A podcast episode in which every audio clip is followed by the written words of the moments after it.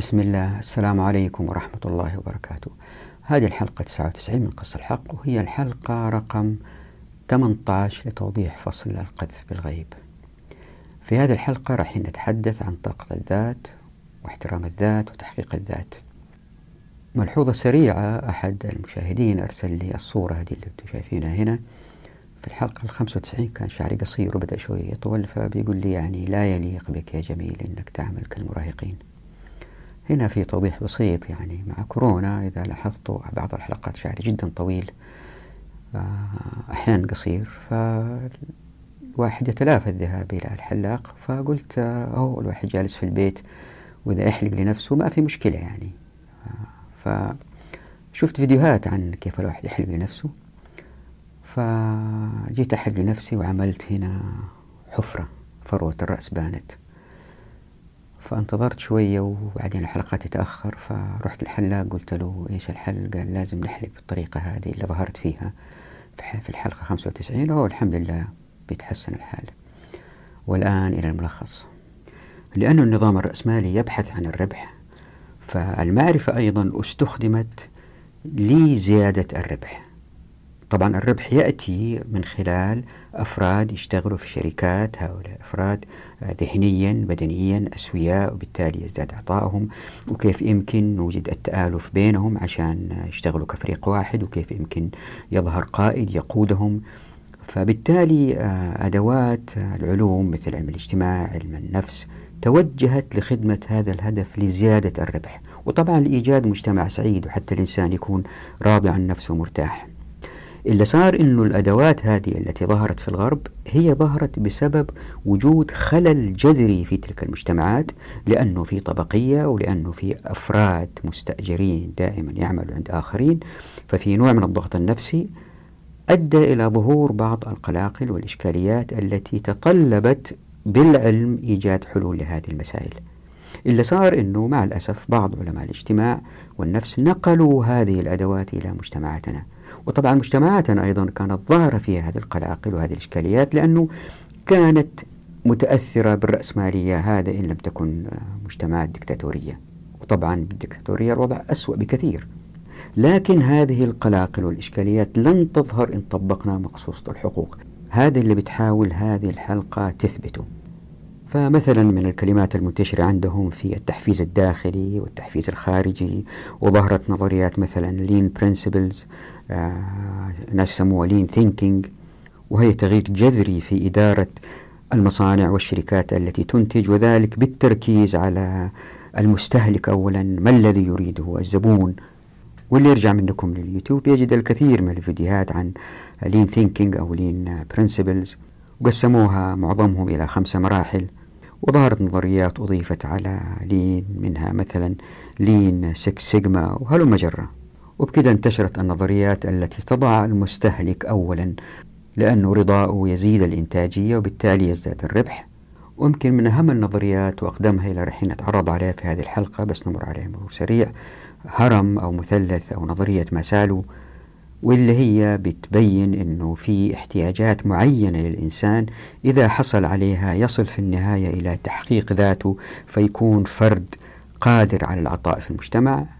وهذا الهرم زي ما هو معروف له قاعدة ألا وهي الحاجات البيولوجية الجسدية مثل المأكل والمسكن والمشرب. هذه إن توفرت ووصلت مرحلة الإشباع يمكن الإنسان يبحث عن المرحلة الثانية وهي الأمان أو الطبقة الثانية ثم بعد ذلك المرحلة الثالثة أو الطبقة الثالثة وهي الحب والتقرب من الأهل والأصدقاء.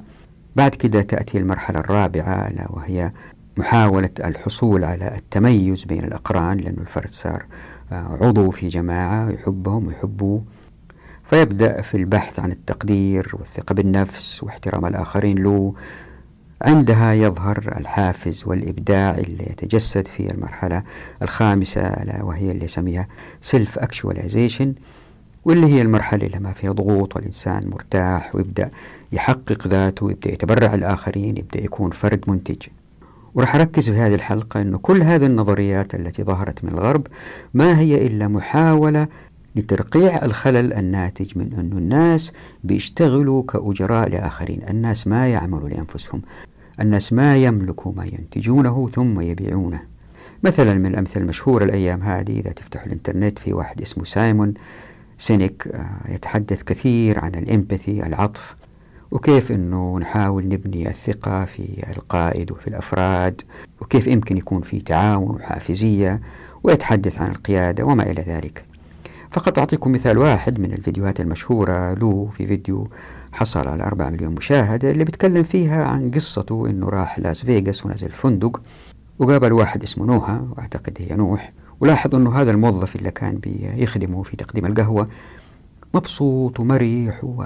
فسأل نفسه سؤال يعني ليش هذا الفندق اللي أنا فيه كل الموظفين فيه مرتاحين قال بالطبع هو ليس لأن السرير مريح لأن الفنادق الأخرى تستطيع شراء نفس السرير لكن يقول أنه هو شعر بسعادة جدا في هذا الفندق لأنه الكل بيتصرف بترحابية كبيرة فسأل نوح هذا قال له هل أنت مرتاح في عملك؟ قال له هذاك نعم أنا مبسوط جدا لأنه كل المدراء اللي هنا كل مدير يمر ليس بالضرورة مديري يقول لي هل تحتاج شيء؟ قال له أنا في نفس الوقت شغال في فندق آخر يمكن عمل جزئي part time وهناك المدراء همهم الأول والأخير أنه كل شيء يكون على ما يرام. يقول إنه في ذلك الفندق يحاول يمشي تحت الكاميرات حتى يشوفوا الناس إنه مسوي شغله صح. لاحظوا هنا إنه نوح بيتصرف بطريقتين مختلفتين لأنه ليس مالك هو همه يحصل على الراتب آخر الشهر. وإذا كان مالك لتصرف بطريقة مختلفة ولا ما احتجنا لهذا العلم من أصله. هذا لا يعني أنه إحنا ما نحتاج هذه العلوم مثل لين برودكشن لا نحتاج هذه العلوم لكن في إطار آخر. يعني ممكن تأتي جماعة مع بعض يسووا شركة وعشان يطور الإنتاجية يستعينوا بهذه الأدوات. لكن تحت مظلة مختلفة تماما من حيث الحقوق. لأن حقوق المأجورين لما يشتغلوا في شركة كبيرة تختلف عن حقوق الملاك لنفس الشركة. في الحالة الأولى الحقوق نتجت من عقل بشري قاصر في الحالة الثانية نتجت من الشريعة وهذه اللي نحاول إن شاء الله نثبتها في فصل الشركة.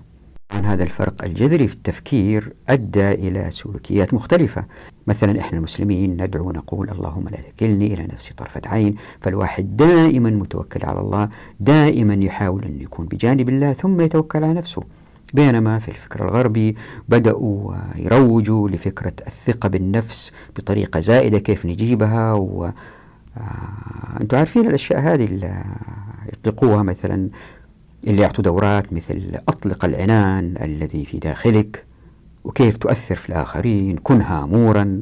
وبالتالي بيخرجون الأفراد لا هم بالفعل بينتجوا في أرض الواقع لأنهم بيشتغلوا في أشياء ما يملكوها في نفس الوقت يمكن يكونوا بعضهم وكلهم مغرورين ومتكبرين. هذه المقدمة حتى تنتبهوا لهذه الأفكار التي أتت من الغرب إنها نبتات ظهرت في أرض لا تطبق مقصوصة الحقوق بل تطبق حقوق من عقل بشري قاصر وبالتالي المجتمعات فيها خلل. فأتت هذه العلوم لترقيع هذا الخلل.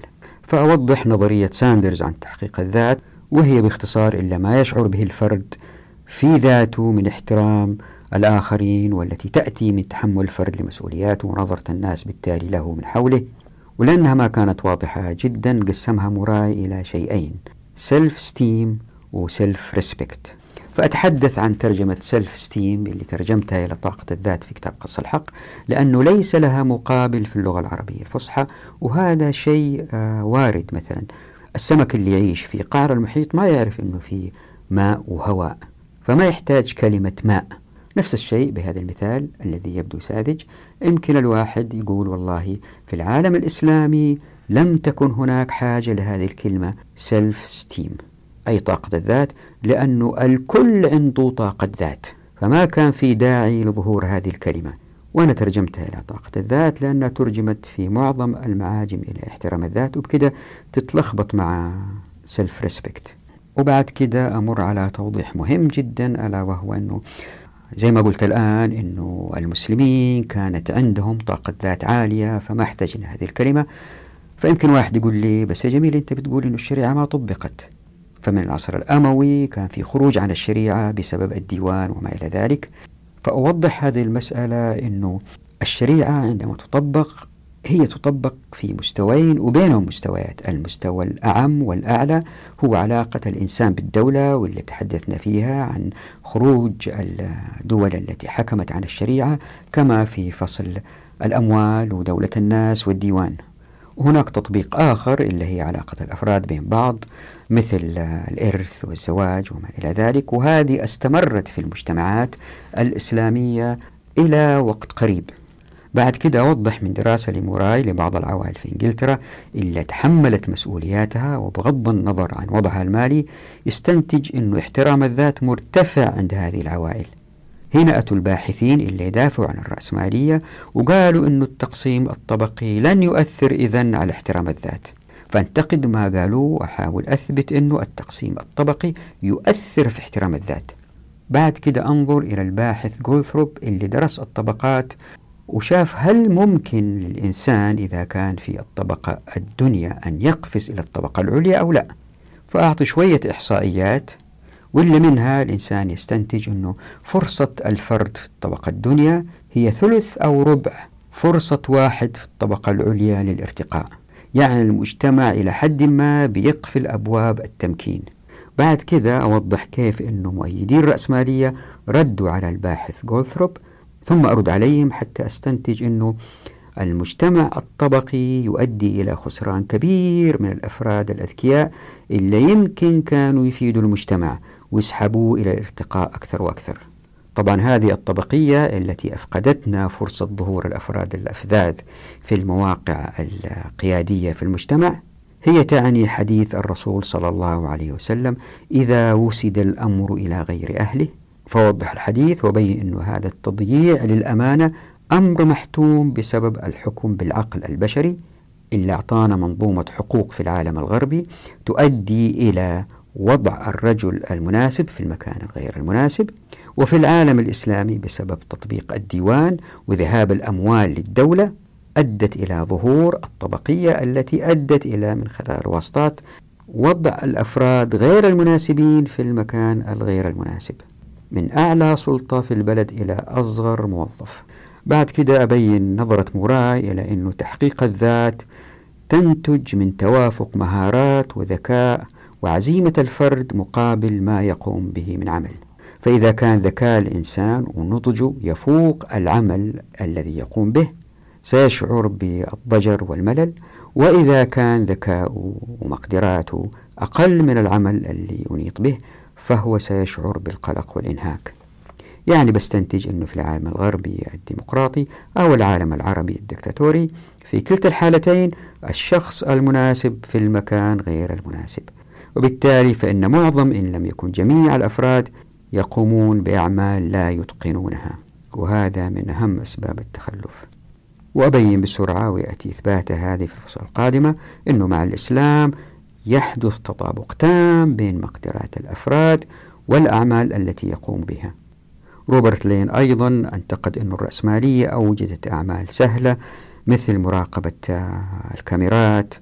وإذا تلاحظوا لما تشوف الفيديو ونبهت على هذا الكلام آه، قلت ميزات الرأسمالية. أنا أقصد ميزات سلبية فما قلتها لفظا لكن كتبتها كتابة.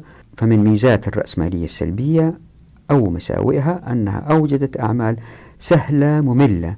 مثل مراقبة الكاميرات في الغرف للمداخل والمخارج للمنشآت واللي مع شواهد أخرى استنتج روبرت لين ويقول أنه في مجتمعاتنا طبعا يقصد الغربية المستهلكين هم الملوك ومن يعملون هم عبيدهم.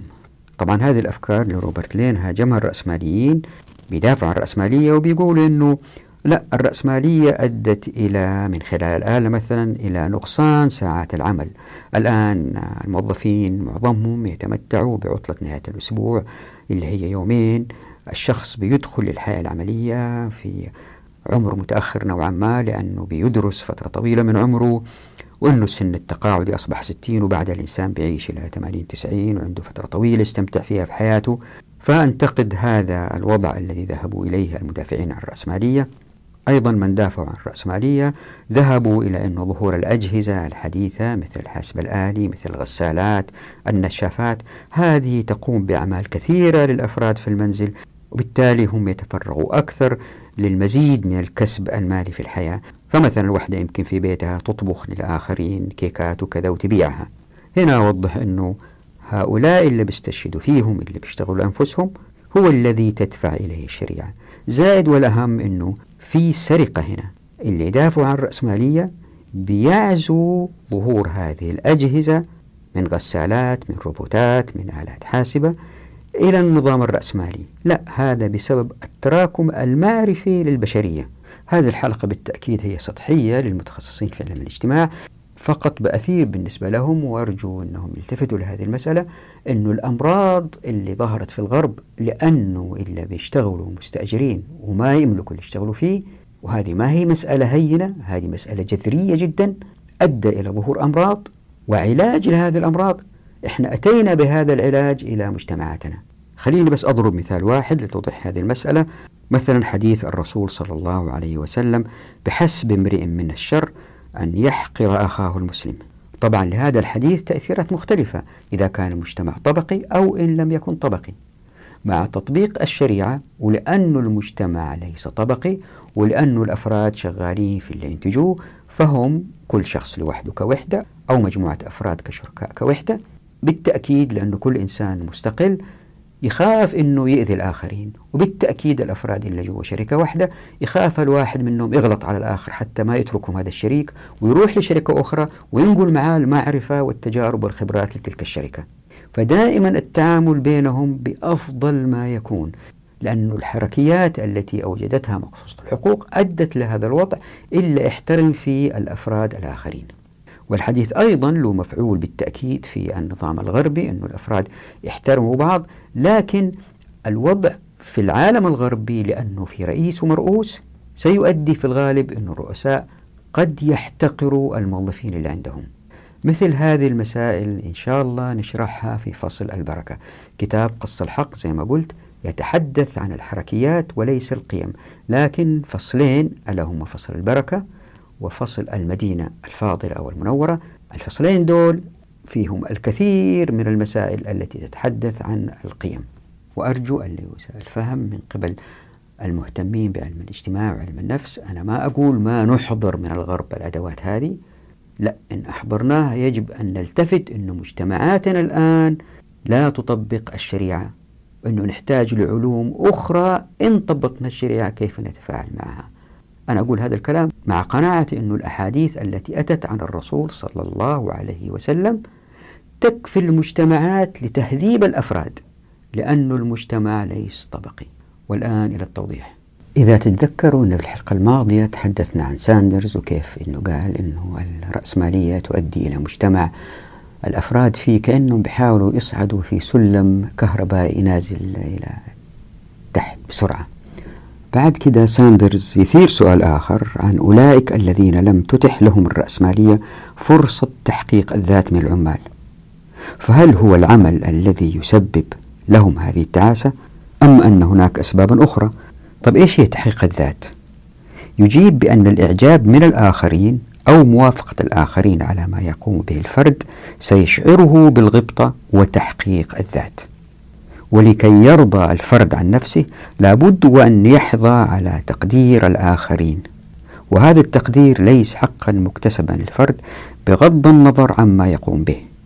فلأن المسألة متداخلة فيها شيء خارجي من برع الإنسان من احترام الناس له وتقديره هو لنفسه وقناعته هل ما يقوم به مرضي لنفسه أو لا ظهرت عدة إشكاليات في التفسير لهذه النقطة. لذلك قام باحث اسمه موراي بالتمييز بين كل من طاقة الإنسان الذاتية وسماها self esteem وبين احترام الذات self respect وفي هنا ملحوظة أنه عندما أتيت لترجمة self esteem اللي ترجمها عادة القواميس إلى احترام الذات أو إلى الغرور لاحظت أنه كلمة self respect تترجم أيضا إلى احترام الذات. وكأنه كلمة self esteem بالإنجليزية ما لها مقابل في اللغة العربية بطريقة واضحة ومحددة. طبعا هذا الحال كان أمر متوقع في المجتمع المسلم لأنه الكل كان يشتغل في اللي ينتجوا ويملكوا. وإن كان أجير كانوا الأجراء ندرة فكان دخله مرتفع. فكان دائما الفرد المسلم عنده self esteem عالي جدا. لذلك رأيت أنه في كتاب قص الحق أترجمها إلى طاقة الذات. بينما في العالم الغربي لأن الناس يشتغلوا عند آخرين وعلاقتهم مع الآخرين تأثر فيهم سلبيا فيتحطموا وبالتالي يكون طموحهم أقل فيحتاجوا إلى ابتكار هذه الكلمة في علم النفس والاجتماع عندهم ألا هي self-esteem اللي هي طاقة الذات. طبعا في كلمة أخرى في اللغة الإنجليزية اللي هي ambition واللي تعني الطموح والآمال وهي قريبة من طاقة الذات لكن لا تعني نفس الشيء. وضعت تحت الشاشة رابطين لفيديوين إذا حبيت تشوفوهم آه، يبينوا معنى self-esteem أو طاقة الذات. إذا الواحد شاهدهم يقتنع أنه كل ما المجتمع المسلم طبق الشريعة كل ما قل احتياجه لمثل هذه الأفكار لأنه الكل في معظم الأوقات عنده طاقة ذات عالية جدا تجعله إنسان ذو طموح عالي جدا وبالتالي يزداد المجتمع إنتاج. ويمكن أي واحد متابع الحلقات من أول يقول أوف والله جميل بيلخبط. لأنه في الحلقات الأولى بيقول أنه والله الشريعة لم تطبق من العصر الأموي والآن بيقول لنا أنه الأفراد في المجتمع المسلم كانت طاقة الذات عندهم عالية. فهنا في تناقض. خليني أوضح. لما تحدثنا في الفصول الأولى عن آه الأموال ودولة الناس وبالذات فصل الديوان والعمل العسكري عبادة أو وظيفة وبينت أنه هنالك الشريعة لم تطبق وأن الأموال ذهبت لبيت المال والسلطان أصبح متنفذ متسلط بهذه الأموال. لاحظوا أنه العلاقة هناك بين الدولة والأفراد فكان في نوع من الخروج عن الشريعة بدرجات متفاوتة في الدول المختلفة في هذه المسألة. لكن لأن الدول هذه كانت متركزة في العواصم وأيديها لم تصل للقرى لم تصل للمدن البعيدة وحتى إن وصلت للمدن المتوسطة الحجم غير العاصمة لم تكن تتدخل في شؤون الأفراد العلاقات اللي بينهم التجار بين بعض آه الفرد داخل الأسرة فمثلا إذا صارت مشاكل داخل الأسرة في مسائل الطلاق مثلا في مسائل الإرث.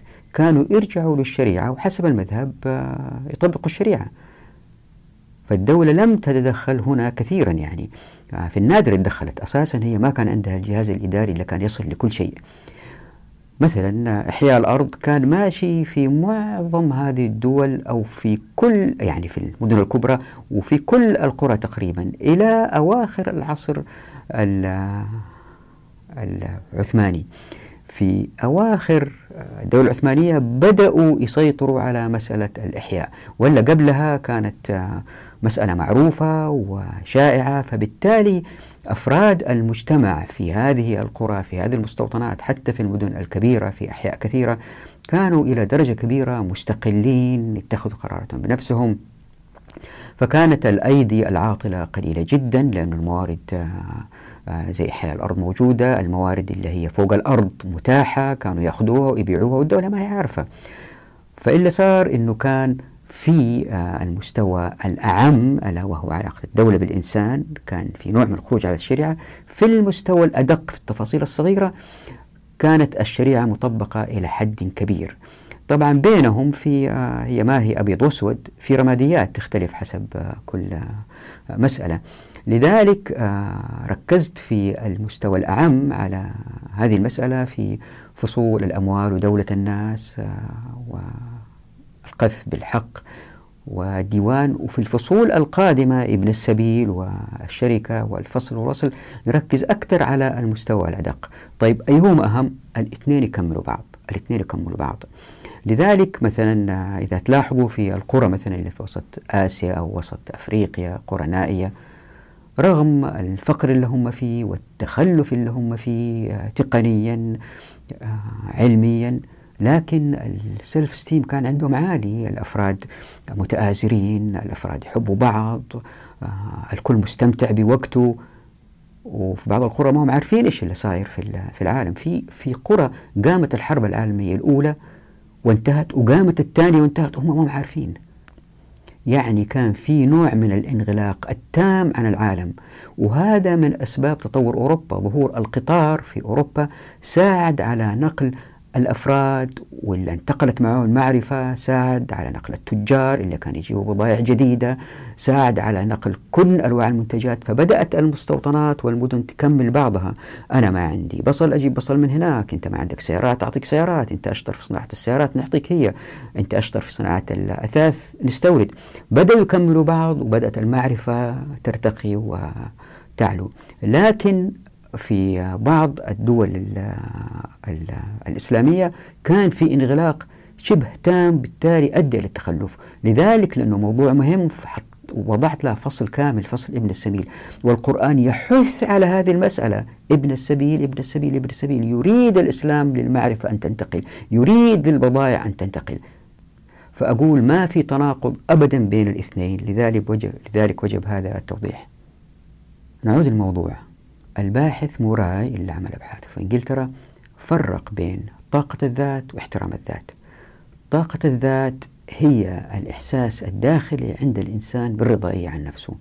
احترام الذات هي تنبع من مقدرة الإنسان على تحمل مسؤولياته. فكل ما الإنسان تحمل مسؤولياته أكثر كل ما حظى بإحترام المجتمع له أكثر. فمثلا العامل البسيط اللي ياخذ راتب بسيط مثلا من مصنع بيرجع البيت تعبان بيجد زوجته بالمال اللي عندهم مرتبة كل شيء طابخة نظيفة البيت نظيف الأطفال نظاف وهو يستحمى وينظف. ففي نوع من الاحترام من المجتمع لهذه الأسرة.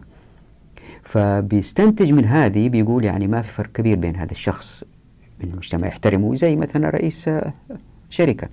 فبيستنتج أنه آه هي مرتبطة أكثر بتحمل الأفراد لمسؤولياتهم. لذلك في المدن مثل لندن في بعض الأحياء الأسر اللي ما تتحمل مسؤولية نجد مثلا آه، الراجل مخمور الست هامل البيت مثلا الأطفال في الشوارع بيلعبوا ما هم ما هم نظاف وكذا كذا.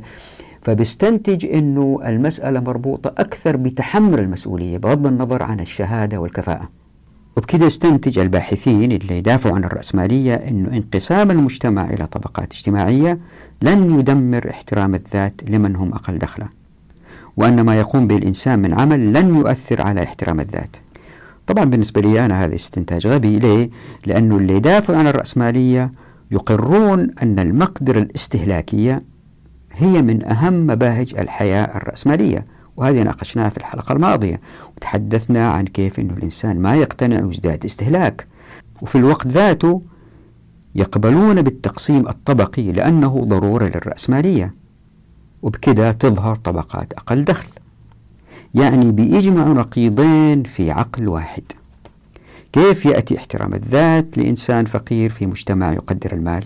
هذا سؤال محير. فلا بد للفقير أن يشعر بالبؤس تجاه نفسه قبل أن يشعره الآخرون بذلك. يعني طاقة الذات تكون عنده محطمة في مجتمع رأسمالي. يعني المدافعين عن الرأسمالية يتلاعبوا بالأفكار ليقنعوا الآخرين أنهم على صواب. أما مع تطبيق مخصوص الحقوق زي ما راح نشوف ونثبت إن شاء الله هذه الظاهرة تنتفي أصلا لأن المجتمع لن يكون مقسوما إلى شرائح متعالية تدهس أعلاها أسفلها. وزي ما أنتم شايفين في الوضع المعاصر احترام الذات شيء يختلف من إنسان لآخر فاللي يقولوه شيء والواقع شيء آخر هذا شيء ملموس. نأخذ مثال يعني هل إلا ينظف الشارع وهو عمل جليل لأنه بينظف ورا الناس زي رئيس البلدية؟ رئيس البلدية في واحد منه عمال النظافة منهم بالمئات إذا ما كان بالآلاف. أيهما يحظى باحترام أعلى؟ مسألة واضحة بيضحكوا على مين دول؟ لكن مع تطبيق مقصوصة الحقوق زي ما راح تشوفوا إن شاء الله ما راح يصير في رئيس بلدية ولا راح يصير في عمال ينظفوا لآخرين لأنه هذا شيء نادر. قد يوجد ناس يشتغلوا عند آخرين كأجراء لكن وضعهم الحالي يكون المال يكون جدا عالي لأنهم نادرين والشخص هذا يكون ثري جدا ويحتاجهم ولازم يعاملهم بلطف.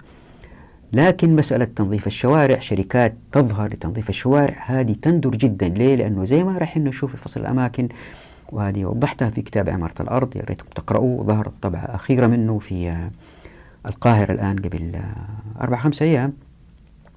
آه وضعت صورة هنا له بعض الصور إذا حب آه آه، وبعدين هو موجود موجود في في الإنترنت حطيت الرابط هنا تحت تحت الشاشة. تقدروا تنزلوه ما في داعي تشتروه إذا ما حبيتوا ف تلاحظوا إنه من تركيب المدينة الإسلامية لو طبقنا مقصوصة الحقوق إنه الناس هي مسؤوليتهم التنظيف لأماكنهم اللي يسكنوا فيها. وأنه الشوارع تكون مملو... آه، الغير نافذ تكون مملوك لهم والشوارع النافذة هم مسؤولين عنها. موضوع طويل ما في ما في داعي ندخل فيه. يؤدي إلى انه الناس ما يرموا الزبالة في الشارع. يؤدي إلى تغيير سلوكيات الأفراد بيهتموا بالمناطق اللي يعيشوا فيها لأنه إذا رموا الزبالة هم مسؤولين عنها هم لازم يشيلوها. بالتالي يمكن توجد شركات للتنظيف من وراهم هم يدفعوا قيمتها فتتغير سلوكية الناس. بالتالي هذا مثال واحد وراح نأتي على أمثلة كثيرة كيف أنه تطبيق مقصوص الحقوق تؤدي إلى مجتمع لن تظهر فيه هذه الطبقية الشاسعة بحيث أنه شخص يكون مسحوق في احترام الذات وشخص مرموق جدا في احترام الذات.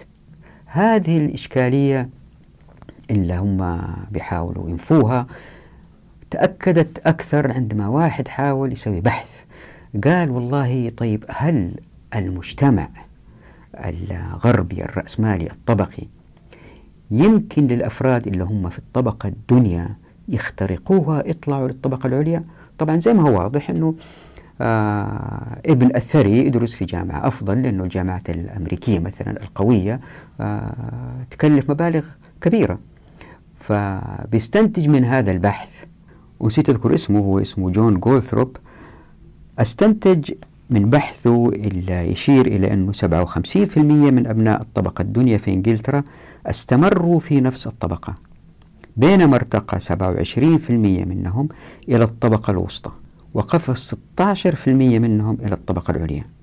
وبالنسبة لأبناء الطبقة العليا 59 منهم استمروا في نفس الطبقة و26 منهم نزلوا للطبقة الوسطى و15 منهم نزلوا للطبقة الدنيا من الأعمال. وبهذه الإحصائيات يستنتج جولثروب أن فرصة الإبن في الطبقة السفلى هي ثلث أو حتى ربع فرصة الإبن في الطبقة العليا في الارتقاء. لذلك فإن جولثروب يرى أن النظام الرأسمالي نظام غير عادل في تمكين الناس لأنه يفاضل بينهم. ففي مجتمع مفتوح للجميع لابد أن تكون فرص الجميع متساوية بغض النظر عن طبقة ذويهم. يعني الفرص لازم تكون واحد لواحد. لكن هذه الأرقام أنتقدها البعض. مثلا ساندرز أنتقد هذه الأرقام وقال أنه آه، الرأسمالية ليست بهذا السوء. فهو مثلا بيقول أنه الإحصائيات ما تأخذ في الاعتبار الإحصائيات اللي سواها جولثروب ما تأخذ في الاعتبار آه، مثلا تفاوت الناس في الذكاء. فطبيعي جدا واحد ذكي يزوج واحدة ذكية وينجبوا طفل ذكي. طبعا آه، هذا الدفاع غير مبرر. ليه؟ لأنه مثلا جامعة هارفارد جامعة مشهورة زي ما أنتم عارفين. عشرة في المية من طلابها لما بيدخلوا الجامعة بيدخلوا لأنهم مدعومين من آبائهم وأمهاتهم إلا هم دعموا الجامعة ماليا. يعني ما دخلوا بجدارة. دخلوها لأنهم أبناء أثرياء دفعوا الجامعة فلوس وبعد ما يتخرجوا ولأنهم أيضا أبناء أثرياء وعندهم علاقات بيمسكوا مناصب قوية في الدولة. وبالتالي هؤلاء الأفراد يمكن اتخذوا قرارات كان يمكن إذا جاء شخص آخر أعلى كفاءة يتخذ القرارات بطريقة أفضل للمجتمع. يعني المجتمعات بتخسر الشيء الكثير من جراء هذه الطبقية. تذكروا في أحد الحلقات تحدثنا عن الزهري وعن أموال الديوان وكذا. نفس الشيء هنا بس بطريقة أشنع بكثير. اللي صار إنه مجتمعاتنا الحالية المبنية على الواسطة في كل شيء. أنتم عارفين هذا الكلام روح سوي معاملة تحتاج واسطة. اللي صار إنه المجتمعات بتفقد الكثير من الخير لأنه اللي بيتخذ القرارات أفراد ليسوا بالضرورة أهلا لها، أما ورثوها ولا آه، حصلوا عليها بالواسطة أو أو أو أو. مجتمعاتنا في العالم الثالث والعالم الأول الثالث بيذهب إلى انحلال أخلاقي أكثر وإلى فقر أكثر والعالم الأول بيذهب إلى تلويث أكثر بيؤدي إلى مجتمعات لا تليق بإنسانية الإنسان اللي خلقها الله سبحانه وتعالى بقيم عالية. هذه الوضعية اللي أتت من خلال الرأسمالية أو من خلال الديوان التي أدت إلى الطبقيات في المجتمع والتي أدت إلى قيام أفراد بأعمال هم ليسوا أهلا لها حذرنا منها الرسول صلى الله عليه وسلم في كما جاء في صحيح البخاري. فعن أبي هريرة رضي الله عنه قال بينما النبي صلى الله عليه وسلم في مجلس يحدث القوم جاء أعرابي فقال متى الساعة؟ فمضى رسول الله صلى الله عليه وسلم يحدث. فقال بعض القوم سمع ما قال فكره ما قال. وقال بعضهم بل لم يسمع. حتى إذا قضى حديثه قال أين أراه السائل عن الساعة؟ قال ها أنا يا رسول الله. قال فإذا ضيعت الأمانة فانتظر الساعة. قال كيف إضاعتها؟ قال إذا وسد الأمر إلى غير أهله فانتظر الساعة. هذا تضييع الأمانة هو إفراز إما بسبب الديوان إلا حول العمل العسكري من عبادة إلى وظيفة وتجمعت الأموال في بيت المال وبالتالي الحكم أصبح وراثي والناس أصبحوا يوضعوا في مناصب هم ليسوا أهلا لها في بعض الأحيان إذا لم يكن في الغالب حسب الدول هي أموية عباسية حالية اللي يكون. زائد بسبب الرأسمالية اللي جعلت المجتمع طبقي. عندما صار طبقي زي ما شفنا وسكرت أبواب التمكين على بعض الناس صاروا أفراد يوضعوا في مناصب بناء على ليس مقدرتهم ولكن بناء على قوتهم المالية أبائهم أجدادهم. أفضل مثال على كذا جورج بوش الأب وجورج بوش الإبن. يعني شوفوا الإبن كيف سوى وكيف بدع. هذين الطريقين أوجدا مجتمعات تسحب الكرة الأرضية للفساد بسبب الهدر بسبب سوء اتخاذ القرارات وأفرزت أفراد بيوجدوا مشاكل في المجتمع لأنهم فقراء بيجرموا بيقتلوا بيعملوا في المخدرات اللي يكون فالمجتمع بدأ يرجع حاله بحاله من خلال محاولة التغلب على هذه الإشكاليات الذي يفرزها هؤلاء الفقراء. وبالتالي تزيد الضرائب وتزيد النفقات على هذه الأشياء. بسبب أن القرارات التي تتخذ هي من أفراد ليسوا أهل لها حتى إذا كان قلنا هم أفراد هم أهل لها فيها الهدر الكثير زي ما بينا بسبب القواعد الغريزية. ففي جميع الأحوال جميع المجتمعات التي لا تحكم بالشريعة هي في ضياع تام. ما في حل إلا الرجوع للشريعة. عندما نرجع للشريعة وتفتح باب التمكين والناس يتقاربوا في الدخل والناس يكونوا سعداء في أعمالهم. إن كل واحد شغال في الحاجة اللي انتجها وشايفها وفرحان فيها ومبسوط فيها فما تكون عنده المشاكل النفسية ولا يكون عنده حاجة إلى تحقيق الذات واحترام الذات وما إلى ذلك. هو إنسان محترم. حتى إذا كان ينتج حاجة ليست مهمة كثيرة للمجتمع. مثلا واحد شغال مثلا في مخبز. طبعا ليس كالمهندس الذي يبدع لكن المهندس يجي يحتاج له في ذيك اللحظة ويأخذ منه خبز مقمر ويعامله بالحسنى. ليه؟ لأنه هذه نتحدث عنها في مسألة التذليل. المجتمع يكون يتكون من جماعات مذللة بعضها البعض وأفراد مذللين بعضهم لبعض يحتاجوا بعضهم لبعض دائما. وليس مجتمع طبقي زي ما البعض حاول يبين. موراي وضع معادلة وقال فيها أن تحقيق الذات لا يتأتى إلا إذا كان حدث. اتزان بين مقدرة الإنسان وما يتطلب العمل. فهو بيقول أنه أحيانا الإنسان يعمل في أعمال مملة جدا وسهلة جدا عليه ذكاؤه ونضجه يفوق هذا العمل. وأحيانا يعطى عمل العمل يتطلب مهارات وذكاء أعلى بكثير من مقدرته. في الحالة الأولى يحس الإنسان بالضجر والملل في الحالة الثانية عندما العمل يفوق مقدرته يحس بنوع من القلق والإنهاك.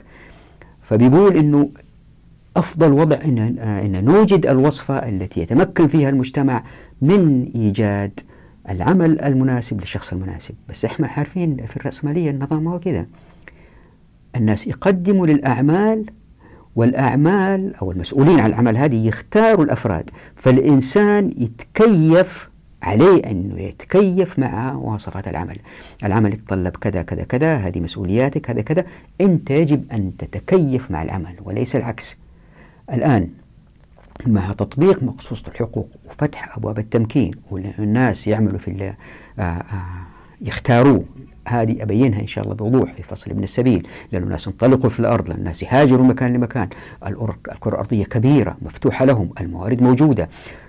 يأتي تفصيلا ما تستعجلوا يأتي تفصيلا إن شاء الله وتقتنعوا إن شاء الله الكل سيقع على العمل اللي يحبه واللي يتقن إنتاجه وبالتالي اللي بيصير إنه في توافق بين مقدرة الإنسان وكفاءته والأعمال اللي اشتغل فيها واللي استمتع فيها. وهذه المواد هذه المعادلة اللي قال عليها موراي لن تتحقق إلا بتطبيق مخصوصة الحقوق. في باحث اسمه روبرت لين تعمق في مسؤولية تحقيق الذات. فالرأسمالية زي ما هو معروف تؤدي إلى أعمال سهلة بسيطة مثلا بسبب الطبقية. آه نحتاج رجال أمن يحرسوا البنوك يحرسوا بعض المؤسسات.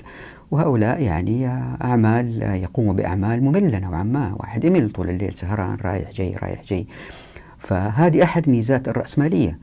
أيضا من ميزاتها أنها عشان الشركة تربح أكثر والاعتماد على الموظف بالتالي اللي يمكن يتصرف غلط يروح شمال يمين وما يتيحوا له هذه الفرصة يزيدوا من مواصفات العمل حتى يتقنوا الموظف ويدربوه عليه حتى ما يخطئ. مثال جيد على كده البنوك يعني أي موظف في البنك ما يقدر يتحرك لا شمال ولا يمين في خطوات معينة يمشي عليها في كل معاملة. أنت بتودع يسوي كذا كذا كذا. أنت بتسحب يسوي كذا كذا ما لهم الخيار تماما في أي شيء. هم كالآلات. لكن آلات تفكر. أعمال كثيرة مثل هذه تنتجها الرأسمالية لأن أساسا صممت يعني بيجوا يسموا مصنع يسموا مصنع. يحاولوا يصمموا بطريقة أنه القرارات اللي اتخذها الفرد تكون نوعا ما قليلة فما له خيار كثير في في في اتخاذ القرار. وإذا كان له خيار يعطوا له ال sub-option sub يعني ال ال الخيارات اللي بعدها في الصف التالي اللي بعدها يعني إذا صار كذا تسوي كذا أو كذا أو كذا إذا صار كذا من كذا تسوي كذا أو كذا أو كذا. فبالتالي ما يستخدم عقله كثير الموظف فبالتالي يشعر معظم الموظفين يشعروا بنوع من التعاسة والملل.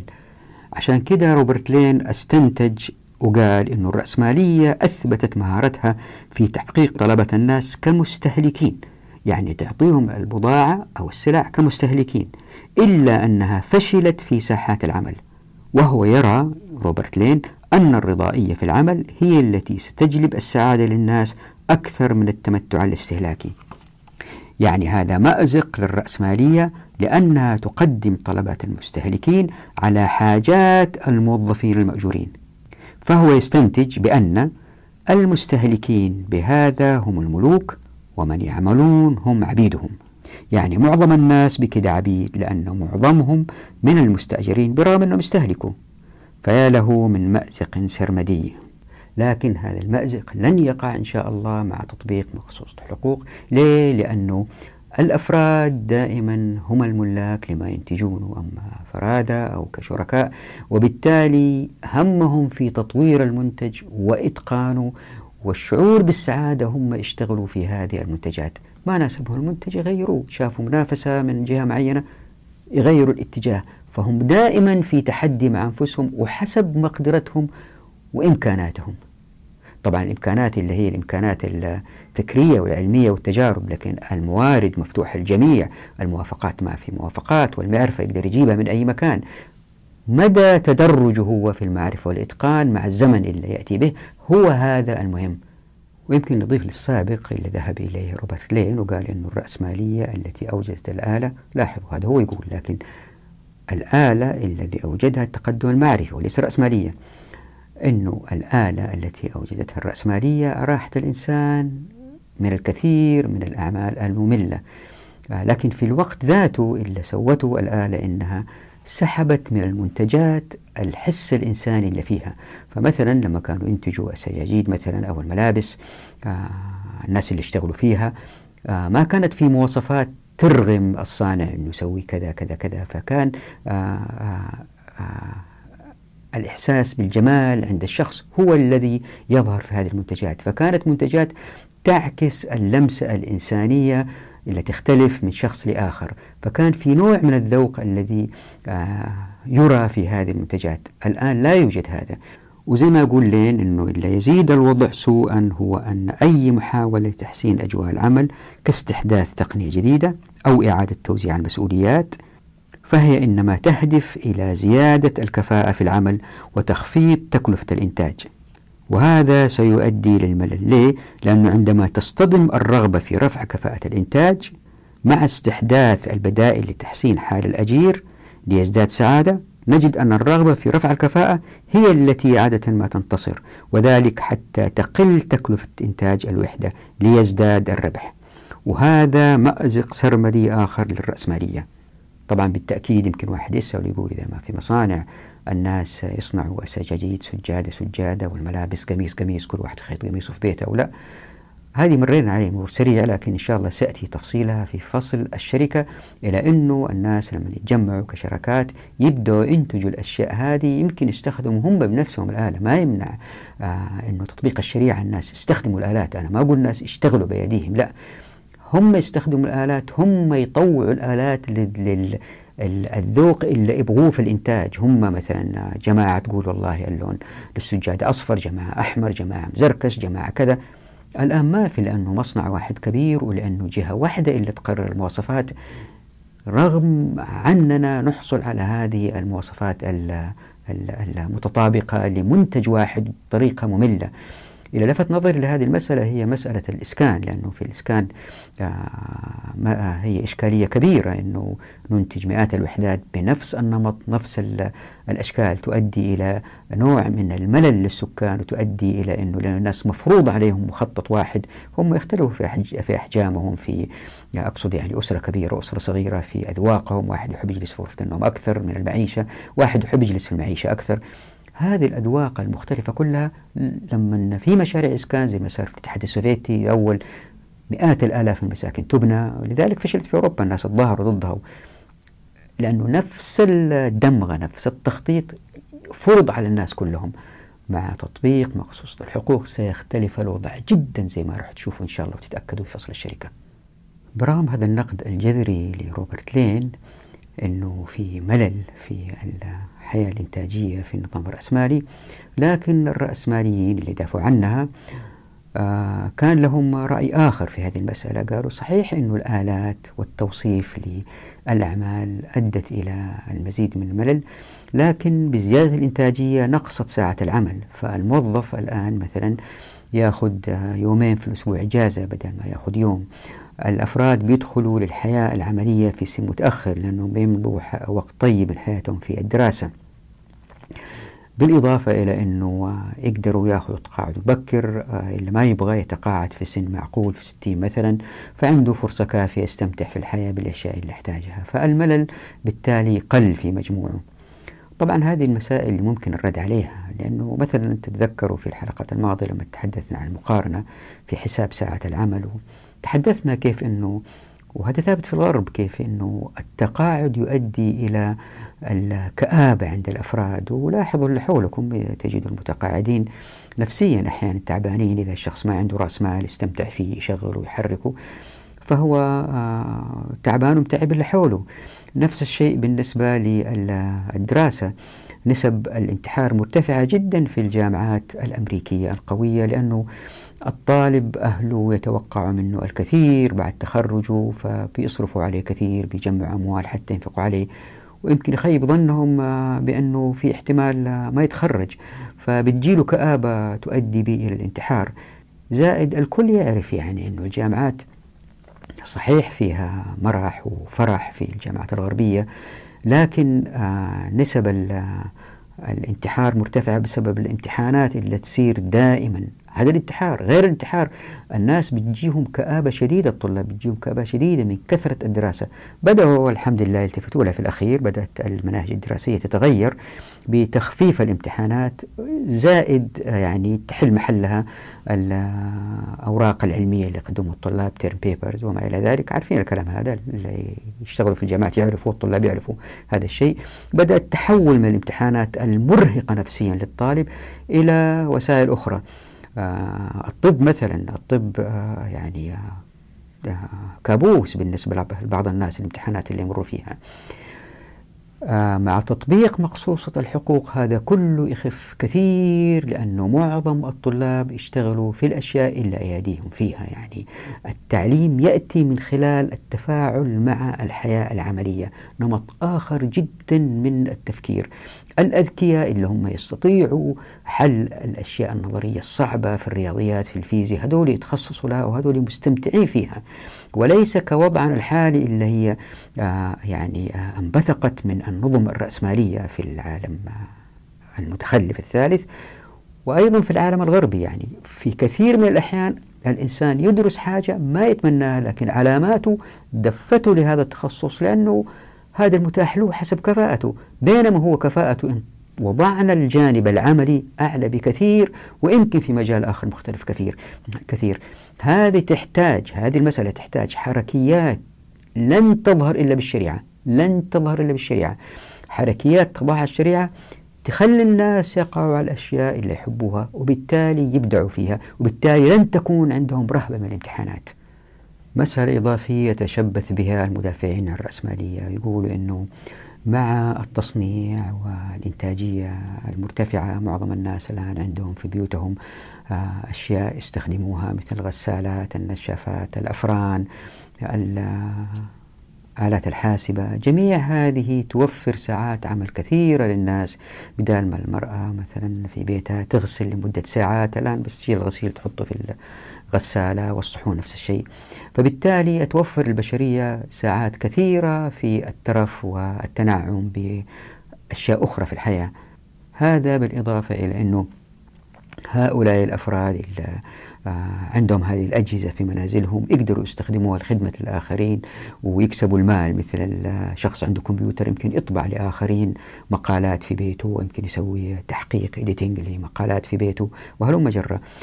هنا اللي بيصير إنهم بيسرقوا الإنجازات البشرية من جميع البشر بالتراكم المعرفي منها العالم الإسلامي يسلبوه ينسبوه للرأسمالية. هذه الأجهزة والمعدات اللي بيتكلموا عنها اللي تقلل ساعات العمل للناس هي تحصيل حاصل من النمو المعرفي والتقني البشرية. هي ليست حكر بسبب الرأسمالية. هذه سرقة انتبهوا لها. عندما تناقشوا أي واحد هو يعزو هذه الإنتاجات للرأسمالية وليس للعقل البشري المبدع إلا خلق الله سبحانه وتعالى. والمهم أيضا أنه هذه الأجهزة والمعدات اللي في بيوت الناس اللي بيشتغلوا فيها وينتجوا هي وكأنها ليست في نظام رأسمالي كأنها في نظام إسلامي. ليه؟ لأنه هؤلاء بيشتغلوا في أشياء يملكوها هم. يعني اللي عندها آلة طابعة تطبع الآخرين ولا تسوي إديتنج تحقيق يعني. هي بتشتغل لنفسها وهذا النمط الذي يدعو إليه الإسلام. لهذا استنتج الباحث راي بهل أن السلع التي أنتجها الناس في منازلهم كانت مصدر سعادة لهم لأنهم عملوا في إنتاجها وطبعوا عليها لمساتهم الجمالية ومهاراتهم الذاتية. يعني اللي صار هنا اللي قالوا بهل انه الناس كانوا يملكوا أدوات الإنتاج وينتجوا. وزي ما راح نشوف إن شاء الله في فصل ابن السبيل والشركة والوصل وصل والأماكن والحكم والمعرفة راح تشوفوا في هذه الفصول كيف أن الشريعة تملك الناس أدوات الإنتاج وبالتالي يزدادوا تفاعل معها ويزدادوا تفاعل مع الخيرات ويزدادوا سعادة وقناعة باللي عندهم. وليس كما تفعل الرأسمالية التي أدت إلى كآبة وهموم وأمراض. وهو موضوع الحلقة القادمة والأخيرة من القذف بالغيب. نراكم على خير في أمان الله ودعواتكم.